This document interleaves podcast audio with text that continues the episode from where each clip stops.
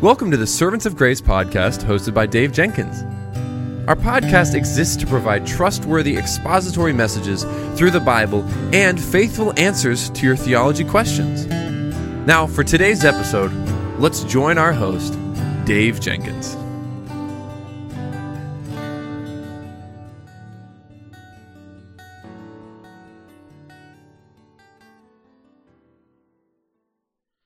Well, welcome back to the Servants of Grace Theology segment. My name is Dave, and I'm the host for this podcast. And today, one of our listeners writes in, and they have a great question Does God hate me when I sin? Sin in Scripture is defined as a transgression against the law of God and rebellion against the Lord. Sin began with Lucifer when he desired to be higher than the Lord, which was also his downfall in the beginning of sin. Satan brought, uh, brought sin to the human race in the Garden of Eden when he, where he tempted Adam and Eve in Genesis 3. Genesis 3 also describes Adam and Eve's rebellion against the command of the Lord. You see, sin has since passed down through all the generations, and as Adam's descendants, all humanity has inherited sin from him. Romans 5:12 tells Bible readers through Adam sin entered the world and so death passed to all men because the wages of sin is death Romans 6:23 says. And so through Adam all human beings are sinners by nature and by choice. And not only is this true, but human beings inherit our sinful nature from Adam. Another type of sin is known as imputed sin. After the law was given, sins committed in the violation of the law were imputed to humanity. And so, even before the transgression of the law was imputed to men, the ultimate penalty for sin continued to reign. All humans from Adam and Moses were subject to death not because of their sinful acts against the Mosaic law, but because of their inherited sinful nature. After Moses, humans were subject to death because of Adam's inherited and imputed sin for violating God's law. Another form of sin is personal sin which is committed every day by every human being. Because man has an inherited sin nature from Adam, we commit individual personal sins, everything from lies to murder. All three forms of sin deserve death, not just physical death, but eternal death. All forms of sin have been crucified on the cross of the Lord Jesus. By faith in Christ as Savior, sinners can be adopted by God. You see, the Lord hates sin because it is the very antithesis of his nature. The Lord hates sin because he's holy, and holiness is the most exalted of the attributes of God. The holiness of God is the epitome of his moral perfection and freedom from blemish of any kind. The Lord's attitude towards sin is one of disgust and hostility. Sin is described as sores, a heavy burden, defiling filth, a binding debt, darkness, and a scarlet stain in Scripture. And so sin separates man from the Lord. Sin causes Adam and Eve to run away from the Lord among the trees of the garden. Genesis 3 8 says, and sin brings separation. And so God hates sin because it separates man from the Lord. And the Lord also hates sin because of its deceitful nature. To pursue a life of sin is to turn one back on the Lord. And so his hatred of sin means that the Lord loves man enough to point out their sin and in love reach out to them through Christ. Not only is sin deceitful, it also blinds man from the truth. God hates sin for the same reason that light hates darkness and truth hates light. Sin enslaves people and destroys people like with Samson's sin leading to physical blindness and captivity in Judges 16:21. Sin leads to spiritual blindness and to bondage. Sin is a barrier to eternal life. The Lord loves to grant eternal life, and so God hates sin because it hinders man from receiving Jesus Christ. The Lord hates sin because it lessens love for him. In fact, James 4 4 warns the people of God from embracing the world. No one can serve two masters. And so people must choose between sin and righteousness in Christ alone. You see, Christians hate sin because God hates sin. Christians must recognize he, God has set them apart, as 1 Peter 2 9 says, as a holy nation, a people belonging to God. Christians cannot be holy on our own, which is why the Holy Spirit sanctifies the people of God. And the Lord promises he will help the people of God in their struggle against sin. You see, there's no unforgivable sin for the Christian. The Christian's sin was forgiven at the cross, so there's no condemnation for those who are in, who are in Christ. Jesus said in John 19:30, "It is finished." That means that the penalty for sin was paid in full. And the word used there is telestai, which means uh, it was stamped on receipts to mark them as paid in full. The Lord Jesus became our sacrifice for sin and took away our sin. Jesus was the perfect sacrifice sinners need. And so the promise to everyone who believes in Christ alone is that every sin they've ever committed or will ever commit is forgiven. And now 1 Corinthians 6, 9 through 10 lists a variety of sins that are used to characterize the Corinthians. And Paul uses this list to lead us to the amazing truth that their sin was removed as far as the east is to the west, uh, Psalm 103.12 says.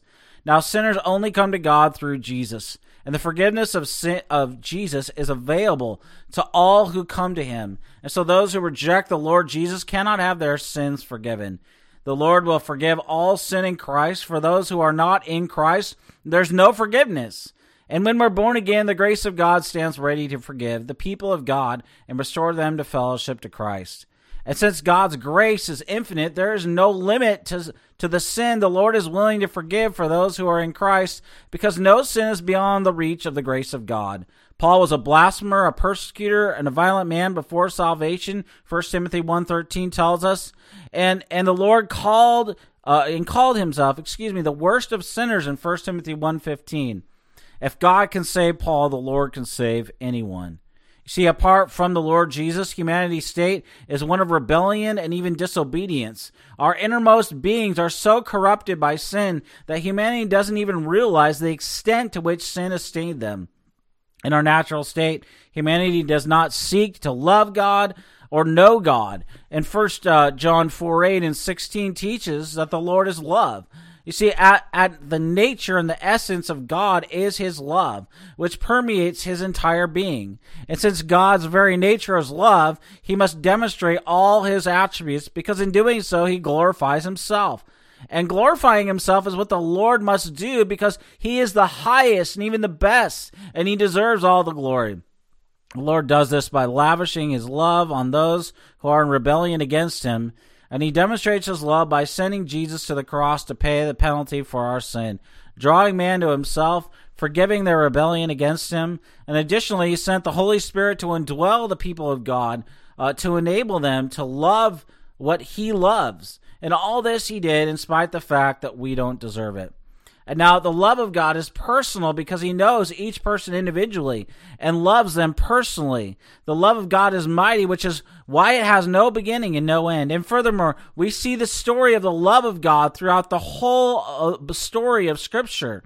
So the whole story of Scripture is that our fellowship with God, which was lost in the beginning, is now being restored through Jesus.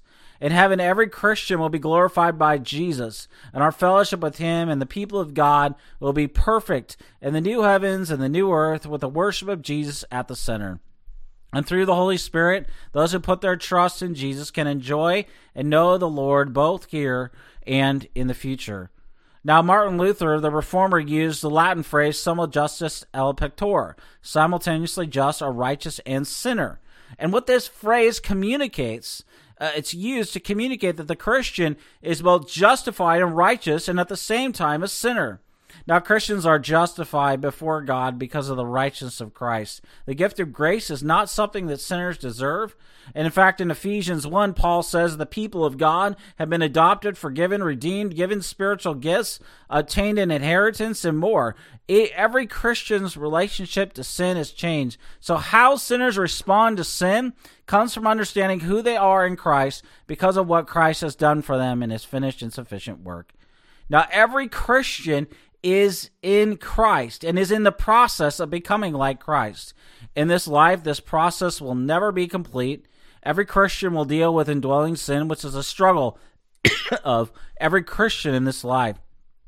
And so the struggle of every Christian will be different. For one, it might be anger, where for another, it'll be gossip or even lying. These habits develop over our lives as non Christians, and they require grace and discipline to overcome in our lives in Christ. And critical to understanding these habitual, or even these besetting sins, is that we have a new identity in Christ. In Christ. At the cross, the power of sin was broken, and now in Christ, Christians are free from sin's mastery over them. And when a Christian sins, it's not out of the necessity of his nature, but because they willingly submitted themselves to sin's uh, dominion. And to overcome habitual or besetting sins, we need to understand the Holy Spirit who is at work in our lives. The struggle of every Christian against sin is one in which our ability does not match our desire. The Holy Spirit, through the Word of God, works sanctification in the people of God. Habitual sin is overcome by Christians submitting themselves to the teaching of Scripture and refusing to engage the temptation of the flesh. Now, another aspect of overcoming habitual or besetting sins is changing our habits. Rather than playing around with sin and dancing around it or even coddling up to it, we have to run away from those things that tempt us like Joseph did. And, and Jesus is teaching in Matthew 5 29 through 30 means that he expects the people of God to remove things from our lives that may tempt us to sin. Every Christian can change our heart's habits by the teaching of Scripture and avoid habitual sin because of Christ alone. You see, every Christian must remind themselves of the finished and sufficient work of Jesus. The gospel not only saves the people of God, it's also the means of our sanctification. You see, sanctification is as much a work of God as justification, because he who began a good work in the people of God will complete it on the last day.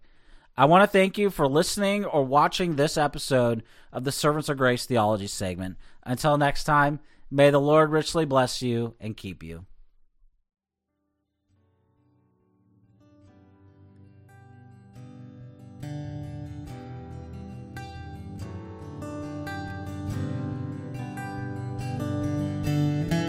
Thank you for listening to the Servants of Grace podcast today.